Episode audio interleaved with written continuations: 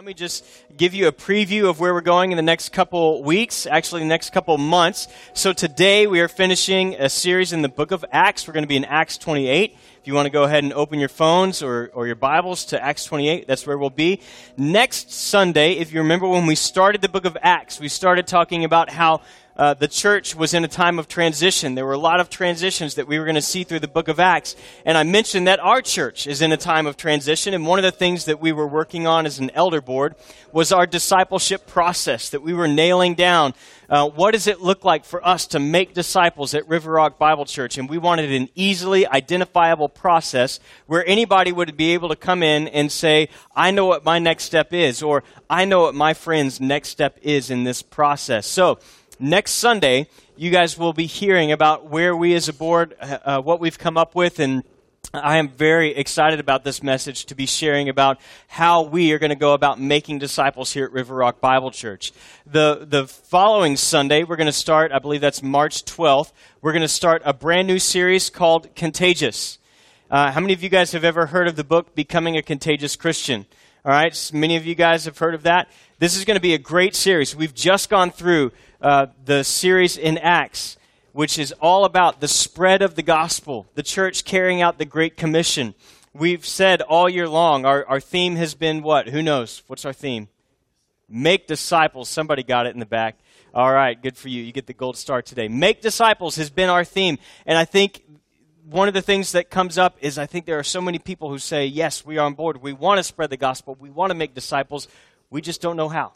Um, so, Contagious is going to be a great series for you guys to come and be a part of on Sunday mornings and in your community groups. And you will learn multiple ways, different ways to share the gospel. And the whole point of this series is for you to discover how you are most comfortable sharing the gospel. What works for you? What works for your personality? So it's not a formula. It's not a do it this way and this will work. This is about you discovering what works best for you and with your lifestyle. So I'm very excited about this, and I hope you guys will make that a priority.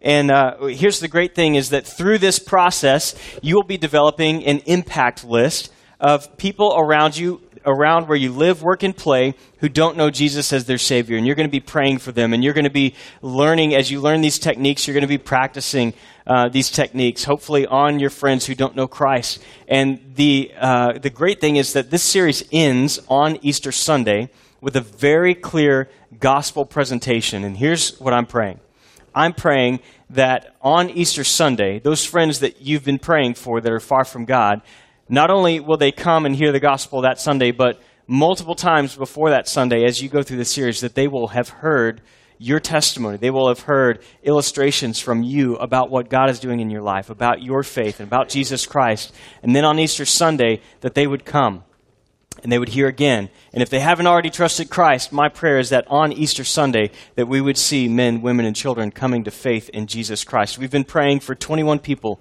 to put their trust in Christ this year. We had one really early on in the fall um, through one of our members who was serving in a different ministry, and she had the opportunity to share Jesus Christ, and we had someone come to faith in Jesus Christ. And then this last week, we had two come to faith in Jesus Christ. Uh, one of them is Avery. Avery, do you mind standing up and waving to everybody? Say hi to Avery. Last Sunday after church, Avery was asking Miss Devin Bush a number of questions, and Devin was able to explain the gospel to her, and she, she chose to put her trust in Jesus Christ last Sunday. And the other one was my very own daughter. Um, Charlie, stand up turn around and wave. At five years old, she was reading a book that was given to her by her aunt and uncle that explained uh, why Jesus came and what God wants us to do. And she read it and read it and read it and read it and came downstairs and said, Mommy, I think I'm, I'm ready to put my trust in Jesus. And so last, uh, was it Sunday night, she put her trust in Jesus. And uh, we got to celebrate that as a family. So it was pretty exciting for us. So God is answering our prayer. We've been praying for 21.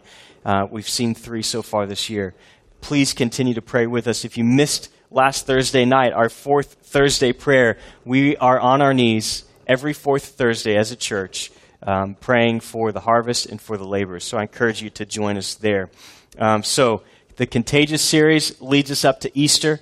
The following Sunday, we're going to begin a series uh, uh, covering marriage. How many of you would like to have a better marriage? Husbands, be careful. Uh, how many of you would like to have a better, stronger, more God honoring marriage? How many of you singles would like to be prepared for a marriage worth repeating someday?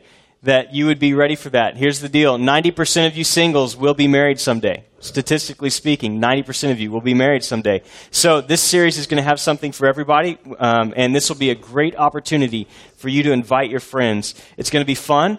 Uh, we're going to be talking about lots of stuff, all things marriage related all things marriage related, right? So it'll be a fun, fun way for us to tackle some of those topics. Uh, this morning, we're finishing out the book of Acts, and our title is The Mission Advances, or The Mission is Advancing. And we've seen throughout the book of Acts the mission advance, all the way back from Acts chapter 1 to now Acts chapter 28. 28, we've seen this mission advance. And when you think about advancing, it kind of has military overtones, doesn't it? It has this idea of someone moving forward and pushing forward. And here's the thing. In Matthew chapter 16, this is what Jesus says. He says, uh, I say to you that you are Peter, and on this rock I will build my church, and the forces of Hades will not overpower it. Some translations say, and the gates of hell will not overpower it. Now let me ask you, how many of you like military history? All right, how many of you ha- have a fence? A gate. What do fences do?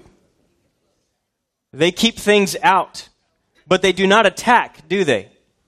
Fences do not attack. Well, maybe in a windstorm you could be attacked by a fence, but fences do not attack.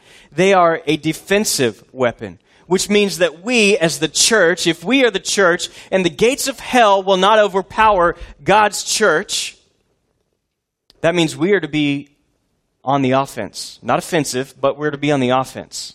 We're to be advancing.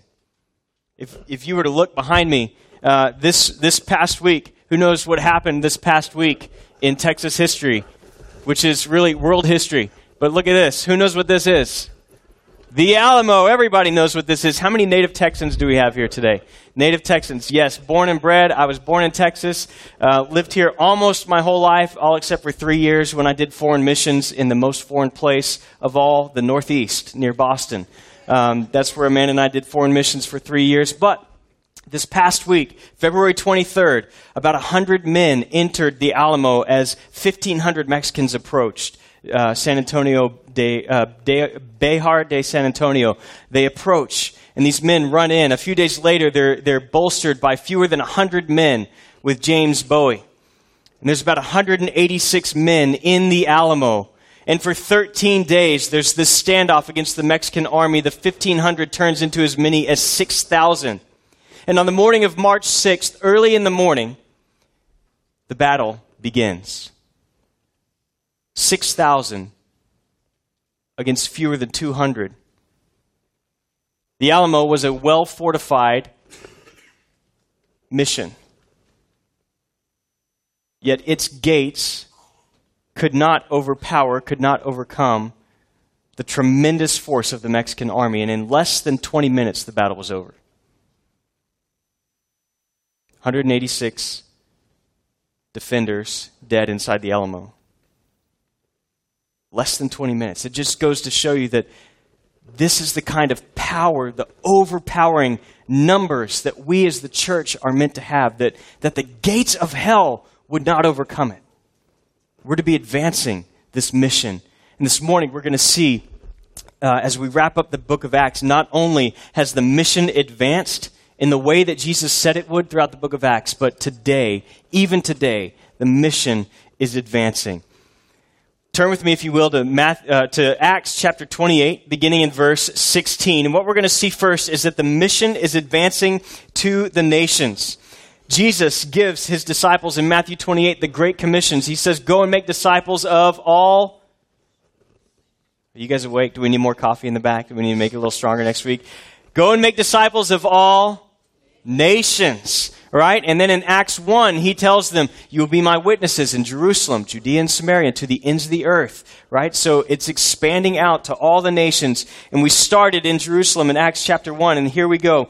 Acts chapter 28, starting in verse 16 when he entered Rome, this is the ends of the earth. when Jesus said the ends of the earth, the disciples understood that Rome was kind of the capital of the ends of the earth. And so here the gospel is in Rome. They've, they've made it. They've reached the ends of the earth. Paul was permitted to stay by himself with a soldier who guarded him. All right, now I got to get you caught up a little bit. So last week, Jared preached on Acts chapter 13. Paul and Barnabas are sent out. So Paul has a long ministry of about 22 years where he's preaching throughout the known Roman world. He's preaching and teaching. Uh, and then he comes back to Jerusalem, and some of the Jews there are jealous of Paul. They're angry with Paul because they think he's preaching against Judaism. They start this riot. They get Paul arrested. They bring charges against him. Herod Agrippa finds no, uh, no charge against him. Festus finds no charge against him. But the people still are, are crying out for Paul to be crucified. And so Paul says, I appeal to Caesar as a Roman citizen. His father was a Roman, his mother was Jewish. So technically, in Jewish uh, eyes, he was Jewish. In the Roman eyes, he was Roman. And so he says, I appeal to Caesar, which means he gets to go and have his day in court in front of Caesar. Acts chapter 27, he takes this very uh, wonderful cruise around the Mediterranean. Um, if you go back and read Acts chapter 27, you'll see it was not exactly that great. He ends up shipwrecked he ends up on the island of Malta, and it's no vacation. He gets bit by a viper on Malta, uh, and so he's had a hard time. And he's left Caesarea, where he's been in prison. Six months later, he finally arrives over 2,000 miles in Rome, and he's thrown in another prison where he lives for two years, uh, chained to a Roman guard before he finally has his day before Caesar. So now we know what's happening with Paul. So he arrives in Rome, and he's there with the soldiers who are guard him guarding him. After three days, he called together the leaders of the Jews. When they had gathered, he said to them, Brothers, although I have done nothing against our people or the customs of our ancestors, I was delivered as a prisoner from Jerusalem into the hands of the Romans. They, after they examined me, they wanted to release me since I had not committed a capital offense. Because the Jews objected, I was compelled to appeal to Caesar. It was not as though I had any accusation against my nation. For this reason, I have asked to speak to you. In fact, it is for the hope of Israel that I am wearing chains. Then they said to him, We haven't received any letters about you from Judea. None of the brothers has come and reported or spoken anything evil about you. But we would like to hear from you what you think for concerning this sect, we are aware that it is spoken against everywhere. Now let's stop right there. Now, something interesting takes place here in those last few verses. So often, people will not have a problem with you as a Christian, and they will not have a problem with an individual church. But what they do is they impose everything that they want to be true, everything that they hate that they want to be true about the church on Christianity and on the church. And we see that happening here with Paul. They didn't have anything against Paul. And in fact, they hadn't really heard anything negative about the church. They uh, uh, experienced personally anything negative about the church. They just said, We've heard negative things about it. And so automatically they're against it. And, and many times we see this to be true. We see it all the time that people have something against the church and they can't figure out why. They don't know why. But this happens to Paul. He's facing these great obstacles, but we see that the, the mission is advancing to the nations. We're finally in Rome. After 22 years, we're finally in Rome. Actually, about 32 years from the beginning of Acts. Acts chapter 1, verse 8, Jesus says, But you will receive power when the Holy Spirit comes upon, has come upon you, and you will be my witnesses in Jerusalem, in all Judea, Samaria, and to the ends of the earth. Now, here's what that looked like. We have this map of the apostles. Here we are in Jerusalem. It's a very crude map. Forgive me, the white part is the Mediterranean Sea, but you can see they're there in Jerusalem. And for about nine years after the day of Pentecost, they stayed only in Jerusalem.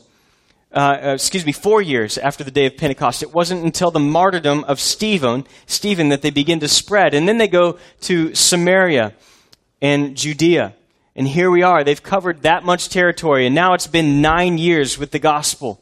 And then what we see by the time we get to the end of the book of Acts, this is what we see. This is where here, right? See this little spot right here where James is? This is where James was martyred. And this is Jerusalem right there. And you can see how it's gone all the way. We talked about Peter, and we know that Peter was in Rome. Uh, for two years, he was in prison. He finally gets his day before Caesar. Caesar listens to him and says, There's no reason for this man to be in prison. He releases him, and by all accounts, uh, church tradition says that Paul makes his way to Spain and preaches the gospel there, only to make his way back later to Rome uh, to be rearrested for preaching the gospel and then martyred again there in Rome. But you can see that the gospel goes from Ethiopia. Matthew and Matthias make it to Ethiopia, to Egypt, to Rome, to Spain. Andrew made it to parts of Russia. I didn't have a great way of showing this without turning all of Russia red, but he makes it to these southern tips of Russia and Kazakhstan. We see Judas, not Iscariot, the other Judas, and Simon the Zealot to Babylon, modern day Iran and Iraq. We see Thomas, Bartholomew making it to India, and some believe even into parts of China. This is almost the entire this is the entire known world covered in 32 years. And you remember how many people were gathered in that upper room before the day of pentecost? 120 120 people in 32 years. By some accounts uh, as people add up the, the number of places where paul went you go to acts 19 we read that he was in Ephesus, which is modern day Turkey. He's in this little town in modern day Turkey. And it says within two years of him being there and preaching, that the whole region had heard the gospel. Over two million people in two years heard the gospel because of the ministry of one man. 120 people reach the entire known world in less than 32 years, in less than half a century. This is amazing. This is amazing. The mission is advancing to the nations. We, we have a great tradition to uphold as followers of Jesus Christ that we would continue to advance the mission to the nations. And he, I'm proud to say that here at River Rock Bible Church, that has always been a part of our history. That from day one, we have included uh, missions in our budget. Our very first year as a church, we did a, uh, an offering, a special offering for a couple that was going to Kazakhstan, one of those nations listed up there. And we raised over $6,000 in one day for this couple that was going to take the gospel to the ends of the earth. We have a history of church planting. Uh, November of 2012, 2013, we made the decision to financially support and be a part of launching Renovate Church over in Leander. Uh, we have uh, we have a church planting fund that we continue to put money into. We have a missions fund. Last Sunday, last Sunday we did a special missions offering, and as a church we raised this much right here five thousand one hundred and ninety eight dollars, over five thousand dollars in one day, that'll be given to world missions. Thank you, thank you, church. We have a team of people. We've had a team that went to Haiti. We have a team going this summer to Mazatlan, Mexico. The mission is advancing to the nations. My prayer is that we would be a church that would continue to advance the gospel to the nations. The second thing we see is that the mission is advancing through obstacles. What we're going to see is that as usual with the gospel, there's a mixed response to what Paul has to say. And we're going to see that the mission is going to advance in spite of, and sometimes because of, obstacles. Think about Stephen. Stephen was martyred. That was an obstacle that was facing the gospel, but God used that to advance the gospel outside of Jerusalem. Continue on with me in Acts, uh, Acts chapter 28, beginning in verse 23. He says, Arranging a day with him, Many came to him at his lodging. From dawn till dusk, he expounded and witnessed about the kingdom of God. And you thought my sermons were long. Uh, from dawn till dusk, Paul preaches. He tried to persuade them concerning Jesus, both from the law of Moses and the prophets. Some were persuaded by what he said, but others did not believe. We see this mixed response. Disagreeing among themselves, they began to leave after Paul made one statement. The Holy Spirit correctly spoke through the prophet Isaiah to your ancestors when he said, now Paul's going to quote Isaiah 6 Go to these people and say, You will listen and listen, yet never understand. You will look and look, yet never perceive. For the heart of these people has grown callous. Their ears are hard of hearing, and they have shut their eyes. Otherwise, they might see with their eyes, and hear with their ears, understand with their heart, be, be converted, and I would heal them. Therefore, let it be known that this saving work that God has been sent, uh, has been sent to the Gentiles. They will listen. We see that Paul has this mixed response. Not everyone that hears Jesus, that hears Paul preaching the kingdom and its king, Jesus, puts their trust in Jesus Christ that day. And I love that we, we get this little glimpse of Paul. If you've been following along in our reading plan, which I hope you have, if you haven't, this is a great week to get caught up because we're going to be finishing the book of Acts. And then you can jump right into the next section that we're going into with us. It's available on our website if you'd like a copy of that reading plan. Um, but I love what we see throughout the book of Acts is that Paul doesn't have just one method of sharing the gospel. He has multiple methods of sharing the gospel. And this is why I'm so excited about Contagious, is because if you will come for those six weeks, you will, you will be equipped with multiple ways. Sometimes he uses his testimony. Sometimes he uses scripture. Sometimes he just uses the things that are around him to explain the gospel to the people in a way that they can understand. So I want to encourage you again to come and be a part of that series. What do we have here in Rome? We know that there was a large Jewish population there in Rome, and Paul's pattern continues. Paul's pattern, whenever he entered a city, was that he would go to the synagogues and begin preaching Jesus there. Because Jesus was the fulfillment of all the promises of the Old Testament. And so he starts there. And we see this in almost every city that there's a mixed response. Some believe, but some reject Paul. And usually the ones that reject Paul's preaching have a pretty bad response and they begin to stir up trouble for Paul.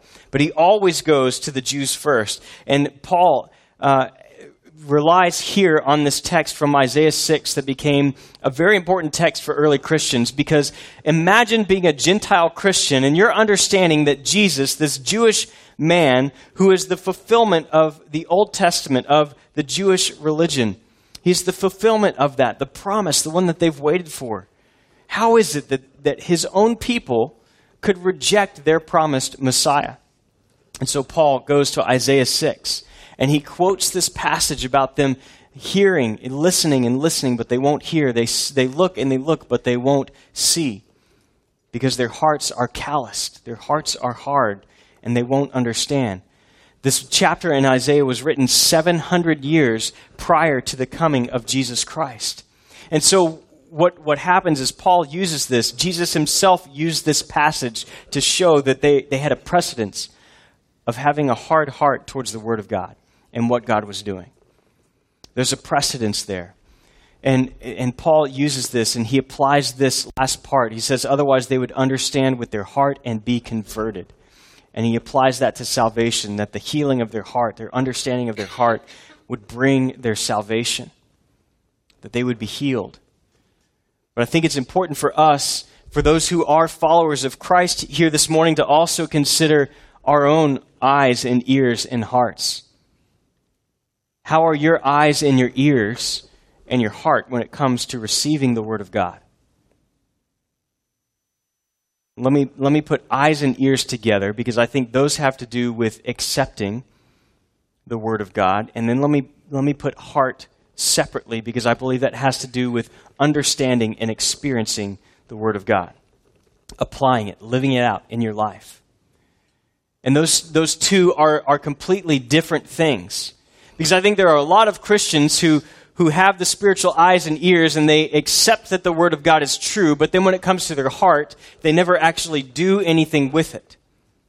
They just sit around becoming a, a, a nice person, becoming nicer and they don't actually follow through with what God has instructed them to do. And so I want to challenge you what is, what is your heart condition this morning?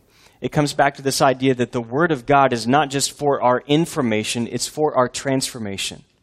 That God's desire is not just that you would know His Word, but that it would transform you. That you would be conformed to the likeness of His Son, Jesus Christ. And so I want to challenge you this morning how are your spiritual eyes and ears and heart? See, in the Hebrew mindset, to say that you understood something. You, you couldn't claim to understand something until you had tasted it, touched it, and were living it. It meant you had personal, firsthand experience with it. That's what it means to understand. It, it's kind of like the surgeon who walks into the room and his patient is all giddy on the day of surgery, and he's like, Whoa, calm down. Like, why are you so excited? And the, and the patient says, I'm, I'm excited, doc. This is my first surgery. I've never had surgery before. I can't wait to see, like, how's it going to go? What's going to happen? And the doc says, calm down. This is my first surgery, too, and you don't see me getting all excited. Now, how would you feel if you were that patient? The doctor comes in and says, Hey, this is my first surgery, too. When you go see the doctor, you don't want to say, Tell me about your qualifications. And they say, Well, I've read about this procedure on page 367 uh, in my textbook. Well, have you ever done it before? No, but I've read about it a lot. And I've watched a couple YouTube videos. Um, and I've listened to a couple other doctors describe how they do it. Um, so I'm, I'm good to go. Like you'd say, No, please find me another doctor right away. You're not going to open me up. It's the same for us as Christians. We can't claim to know something. We can't claim to know the Word of God until we begin living it out. And that involves our heart being transformed and conformed into the likeness of God. Psalm chapter 1 says this. Psalm chapter 1 says, His delight is in the Lord's instruction, and he meditates on it day and night. He is like a tree planted beside the streams of water that bears its fruit in season, and whose leaf does not wither. Whatever he does, he prospers. This is talking about the Word of God in our lives. That we would meditate on it, that we would concentrate on it, that we would think on it, and that we would allow it to transform us. D.L. Moody, the great evangelist, uh, recognized a hundred years ago that this was a great struggle. This was a great struggle, and it's gotten even worse with technology. But even 100 years ago, this is what he said about the Word of God. He said, Satan will do anything to keep you out of the Word of God, even if it's just adjusting a window shade. Do you remember the five minute challenge that we did this past fall? And how hard that was?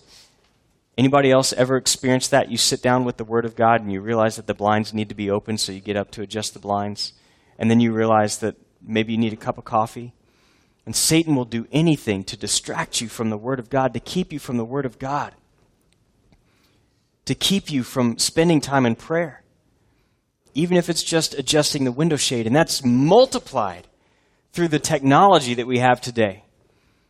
So, how do we, how do we begin to dive into the Word of God and ask Him to transform us and ask Him to use us to advance the mission in people's lives around us and to spend time in prayer for them by name?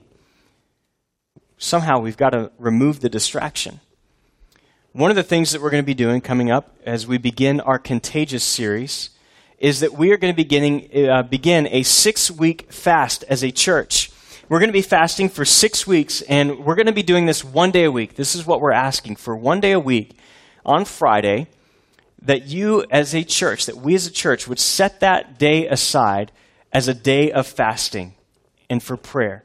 Now, let me just briefly talk about fasting. Fasting is not some magical thing that we do, and then all of a sudden God does what we want because we fasted. Fasting is a way for us to remove some distractions in order to hear from God, in order to be transformed by God, and to bring our will into alignment with His, and to have a, a deeper awareness of God's presence in our life and what He's asking us to do. And so here's what we're asking for the fast uh, not everyone is able to fast from food. Okay?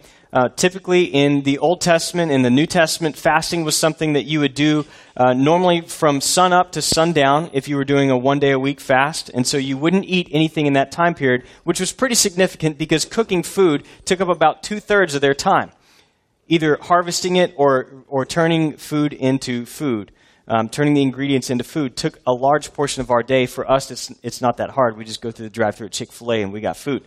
Uh, it takes about 15 minutes. So uh, there, there may be some who will decide that, you know what, from sunup to sundown, I'm not going to eat. I'm going to abstain from food. And here's why I love uh, fasting from food because your body has a built in mechanism that your tummy's going to rumble throughout the day. And it's a built in alarm for you to stop and remember Man does not live on bread alone, but every word that proceeds from the mouth of the Lord. Or for me, when I fasted before, when my tummy rumbles, I remember, okay, I'm praying for this person and this person. I get on my knees and say, okay, Lord, let me be more hungry for their salvation than I am for, their, for this food right now. Let me be more hungry to go and share the gospel with them than I am for food right now. But I understand that that may not be for everyone. And so I would encourage you find something in your life. Is it TV? Is it Facebook? Is it the radio? Find some distraction, something in your life that distracts you from the Word of God, from time in prayer, and offer that up one day a week. That's all we're asking, one day a week, that you would abstain from that and devote that time that you would have used towards Facebook, TV, eating, whatever it is. Devote that time towards prayer for the lost. Would you commit to doing that? Would you join us in doing that? We'll be talking about that more next week because we want to be able to devote our, uh, our time and our attention to God in order that we would be able to overcome some of these obstacles in our life. Because I do believe that a lot of times the obstacles that we think we face for the gospel are nothing more than excuses. Nothing more than excuses. Lastly, we see the mission is advancing unhindered. These last few verses we read this in verse 30. Then he stayed two whole years in his own rented house and welcomed all who visited him, proclaiming the kingdom of God and teaching the things concerning the Lord Jesus Christ with full boldness and without hindrance. That last word there, those last two words, without hindrance, one word in the original language, unhindered. Unhindered. What's hindering you from proclaiming the gospel? we see here that Paul is in chains. He's in prison, but his message is not. He continues proclaiming the kingdom of God and teaching the things concerning the Lord Jesus Christ. Even while in chains, he is unhindered. He is unhindered.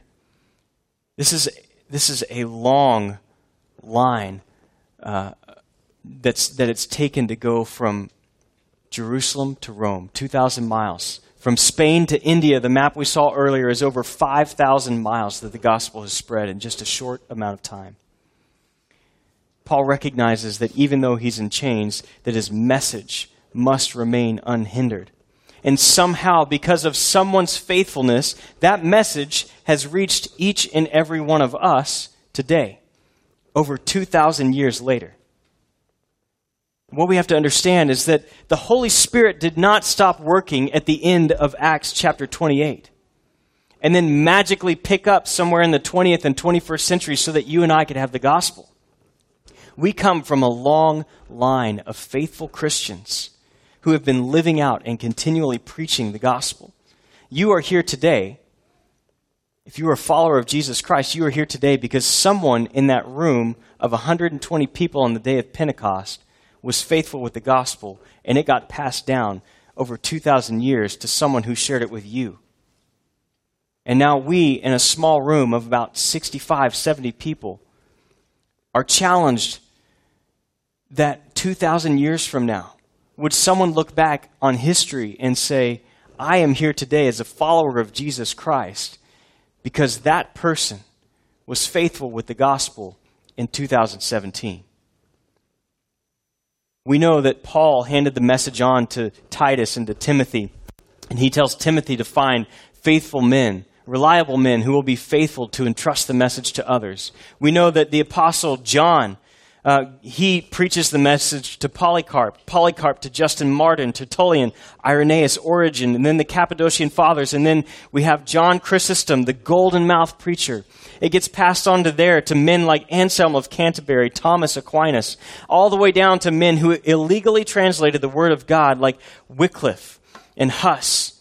And then we see that it, it goes to the Reformation, men like uh, John Calvin and Martin Luther, John Knox, Ulrich Zwingli.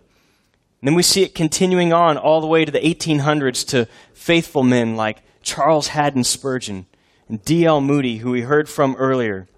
And in the last century, Billy Graham and Billy Sunday. to today, we have men like John Piper and Chuck Swindoll, and to you, to you and to me. The mission is passed down for us to advance, and the gates of hell will not overcome it. My question to you is will you help or will you hinder the mission? The mission is advancing. And this brings me back to our statement that we started with that we are one church, empowered by one spirit for one mission to spread one message about one Savior. That was true in Acts chapter 1. It was true 32 years later in Acts chapter 28. And it's true today in 2017. This is who we are one church, empowered by one spirit, the exact same spirit, for one mission to spread one message about one Savior. I want to encourage you uh, to think through some next steps. This morning, I, I just want to throw a couple out. I don't always do this, but I want to throw out a couple possible next steps. And the first one is just to pray. Would you pray and ask God to burden your heart for the lost? Would you ask Him to burden your heart for the lost, for world evangelism, and then to think through when and where you might go? Maybe there's a, a chance for you to be a part of a foreign mission trip. Maybe God is calling you one day to be a part of a church plant. Our desire, we're a young church plant, but our desire is that one day we would have another family that comes up and says, God has called us to plant a church somewhere in the greater Austin area, and here's where we're going. And we're looking for people to go with us. And we hope that there are people that will be missionaries right here in our Jerusalem, in our Judea and Samaria, and that they would go and take the gospel to other parts of Georgetown and the greater Austin area where the gospel is not yet reached. Will you pray about that? Will you get trained? Will you get trained in sharing the gospel so that you can confidently share the gospel and your testimony? Will you continue to give sacrificially? Last week, I know many of you made sacrifices in order to give to support world missions. We gave over $5,000 in one day. Will you continue to give sacrificially? Will you advance the gospel or will you hold it back? Will you pray with me? Heavenly Father, we come before you and we are grateful that you allow us to be a part of advancing your mission. Lord, just in the same way that you, you use the people in Acts, Lord, you desire to use us if we would simply be willing and available to you. God, give us a heart and a passion to advance your mission. In Jesus' name we pray. Amen.